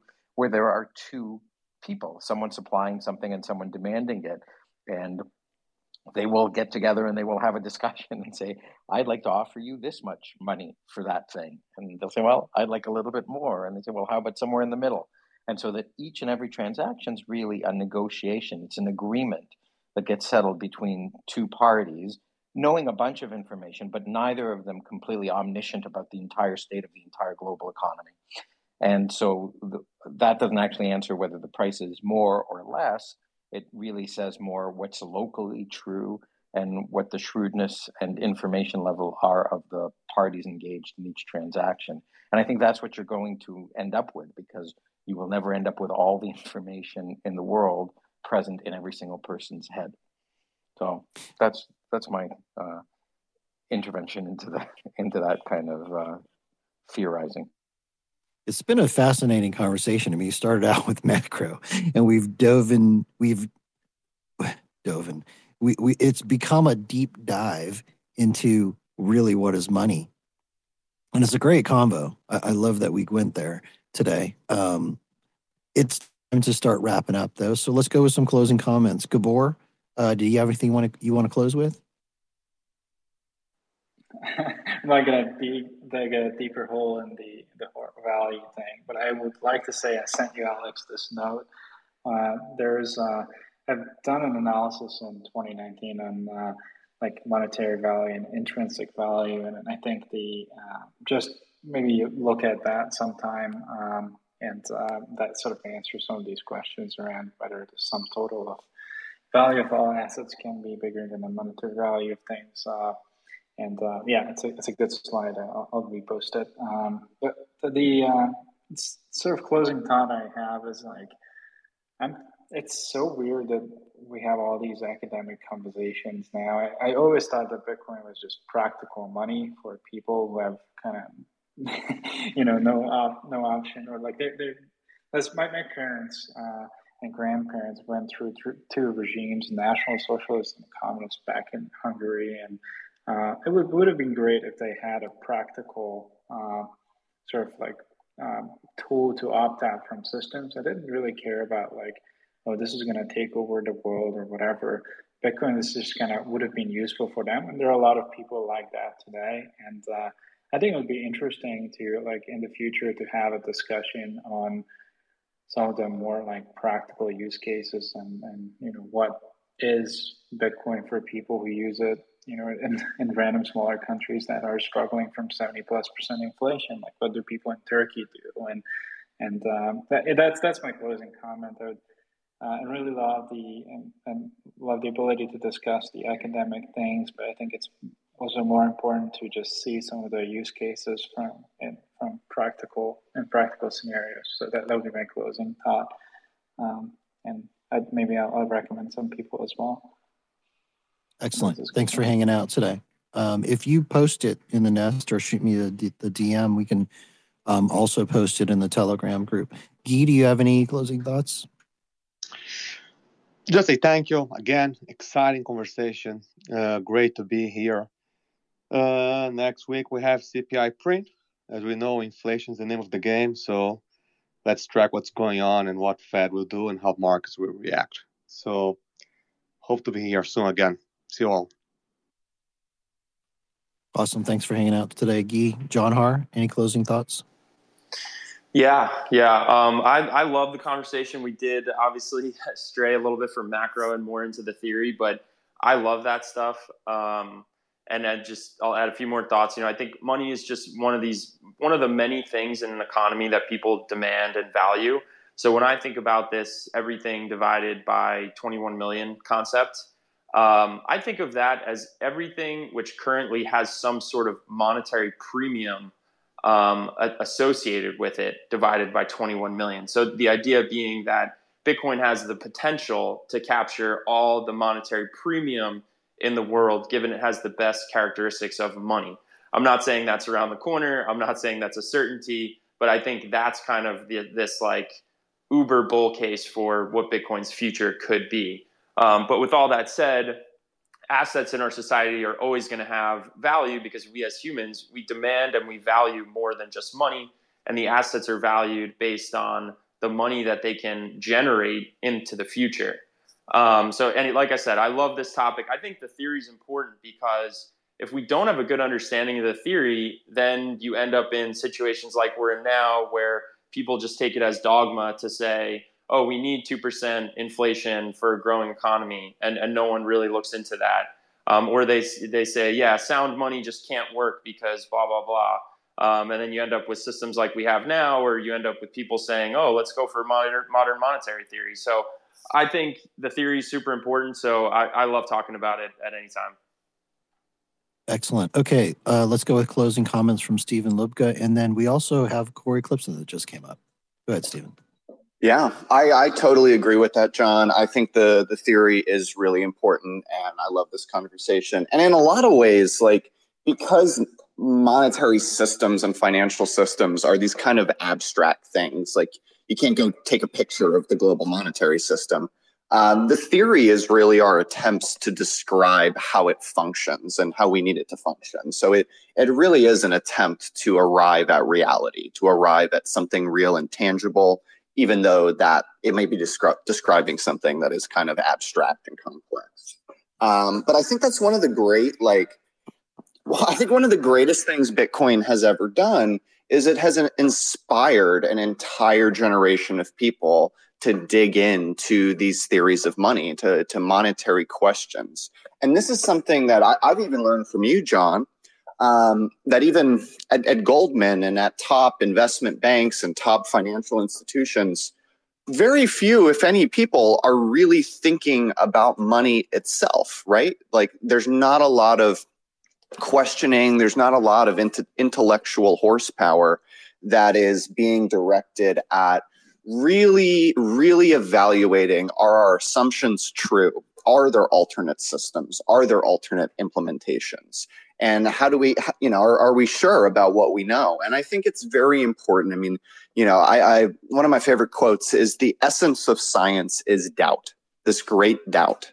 And without doubt in what we know, and without people who are willing to question, who are willing to reevaluate established knowledge, we don't move forward. And I think Bitcoin has blown the doors wide open for that sort of thought, experimentation, and reevaluation. Uh, and I find that to just be a beautiful thing. I agree. Absolutely. Love that. Uh, Cory Klippsten, good morning. Do you have anything you want to add as we close up here? Well, I just dipped into uh, keep practicing my my reader ads for Pacific Bitcoin Conference. Um, so hopefully you'll give me an opportunity to try that. Uh, I love it. So please do. Excellent. All right. All right. Listen, I am not a paid uh, TV host or radio host, so I'm not very good at these, but I'm going to do my best with with a little X temp shell. So, Bitcoiners from around the world, if you've never been to the Pacific Bitcoin Conference before this is your chance because November 10th and 11th is the very first Pacific Bitcoin conference. You will be one of the OGs when we look back on this in the year 2035 and we say, oh my gosh, I can't believe it's already year number 14. I can't believe that I used to be able to get a ticket to Pacific Bitcoin conference for less than 10,000 US dollars for a general admission pass. What a moment in time that was. Cola cost a nickel. Bitcoin Bitcoin conference tickets cost under ten thousand dollars. Really was quite amazing how far we've come. Anyway, no, seriously, it's going to be unbelievably fun to get together with everybody here.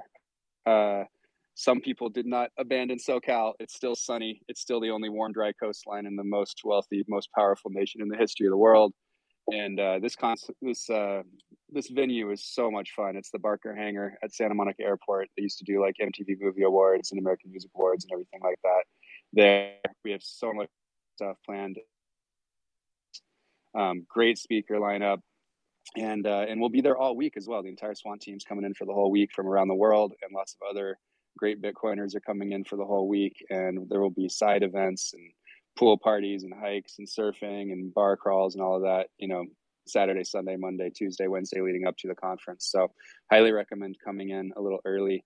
If you work for a Bitcoin company or invest in Bitcoin companies and you want to hang out and do a little business and networking as well, we do have office space and fast Wi-Fi at the venue. So just get in touch with a member of the Swan team, and uh, we'll work that out so you can come and uh, come and hang in the three days before the conference and, and get some work done and, and, meet some other Bitcoiners. But um, yeah, it should be just an absolutely amazing time. I believe tickets are going on sale next week, so just uh, jump on that early early bird guest list um, so you get the first notification when the tickets go on sale because we have a very limited number that are going out for like the cheapest cheapest price. Um, so just go to pacificbitcoin.la enter your email address and then you'll get the first notification as soon as the uh, tickets go on sale. But uh, love to see you guys out here in Los Angeles this fall, and uh, we'll do this every year. And uh, yeah, there you go. Well done, Cory. Well done. You should be you should be a paid ad reader, in my opinion. Looking forward to this. It's going to be exciting. Uh, over to Chris, Bitcoin Mag. Any announcements? Yeah, no, uh, big announcement from Bitcoin Magazine as well. While we've got our fall planned out with the Bitcoin, uh, the Pack Bitcoin conference, the spring of next year, we're taking our talents back to South Beach. We are going to Miami. Cory Klippsten is going to be a speaker at uh, Bitcoin 2023. We're really excited to have him. You know, we wanted to make sure that he had a chance to enjoy the Miami weather in the spring. It's quite lovely out there. It's cool. It's not too hot. So we're really looking forward to that. We will be doing Bitcoin Magazine live at 1 p.m. Eastern, 10 a.m. Pacific. George McCall, uh, George Mekhail of Bitcoin Magazine will be talking about all the announcements there, as well as talking about the launch speakers, Cory being one of them. So we're really looking forward to that. Uh, and then at 2 p.m. Eastern, we're going to be talking to Daniel Batten. He made an article. Uh, he is an ESG guy. Uh, don't don't boo me off the stage quite yet. And he did his own research and found that Bitcoin is quite great for the environment and wrote a whole op-ed about it. He uh, actually himself he says that he's been you know part of the Greenpeace organization since the early 90s. And when they put out their piece saying that you know Bitcoin mining is bad and that it should be banned, basically being uh, paid by the XRP guys, and uh, he like did his own research and said like this is all a load of garbage. This is not true. Uh, I did my own research, and he was thought that you know Bitcoin was going to be worse for the environment than Bitcoiners say, but um, not as bad as what Greenpeace says. And he was actually blown away by the results. So uh, we're going to be doing Twitter Spaces with him at 2 p.m. Eastern, right following Bitcoin Magazine live. And uh, as Alex says, get on the mission, do your own research. And this guy, that's he's more progressive, says he you know believes in the ESG narrative, uh, is definitely tainted by that, and says that you know it's all a bunch of lies. And he's now a Bitcoiner, and uh, we'd love to hear his perspective. And we're glad that he wrote it for Bitcoin Magazine. So that's it. Back to you, Alex. All right, guys, that's a wrap. You have been listening to Cafe Bitcoin, the place for your morning news, preferred hangout for some of the smartest minds in Bitcoin. We do it every day, Monday through Friday, 7 a.m. Pacific, 10 a.m. Eastern, roll for two hours. You should check it out. It's also a podcast up on Spotify and Apple. You can throw myself a follow or Swan Bitcoin to be notified of when those drop. Thanks to Swan Bitcoin, Bitcoin Magazine, sponsors of the show, my crew, Shane Satz for life producer Jacob. I am your host, Alex Stanczyk. I work with Swan Bitcoin. If you want to know about Swan, shoot me a DM. I am happy to help you. Thank you again to the speakers, Swan Private Crew, who came up here today, hung out, talking macro. We do it every Friday. You're welcome to join us. I appreciate anytime we have speakers come into the space because I admire you guys for the time that you spend out of your personal life to bring everybody the, the good word on this bright orange future. This is what we call get on the mission. There's another 7 billion plus people on the planet. They need to hear about this thing. Let's go. I love all of you guys. Everybody go out there today, have a great day, and crush it.